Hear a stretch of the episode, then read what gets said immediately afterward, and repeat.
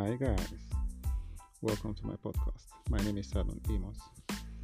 Welcome to Syllogist. So, sometimes you wonder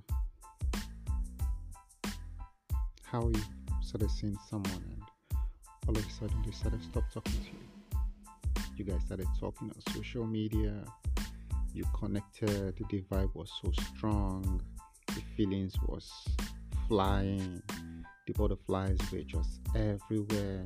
Sometimes you look at them and you see stardust and the likes.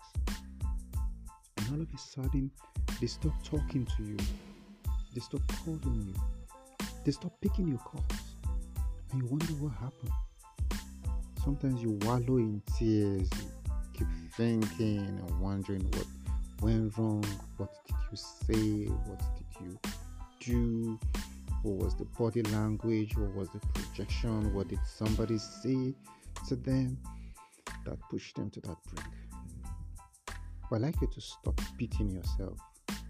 Sometimes it's just not working for them. Sometimes it is not your fault.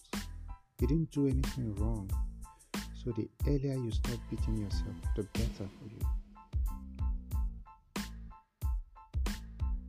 There are more than 1 billion people out there that are crossing your path.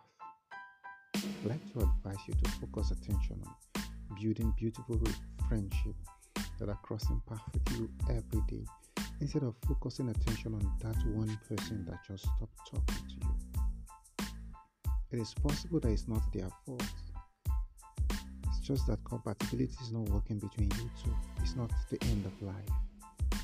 Focus on yourself Focus on your happiness. Focus attention on being better for the possible out the possible outcome of another person coming into your space and enjoying what you have to offer. And by the way, for a young lady, you have much more to offer any man.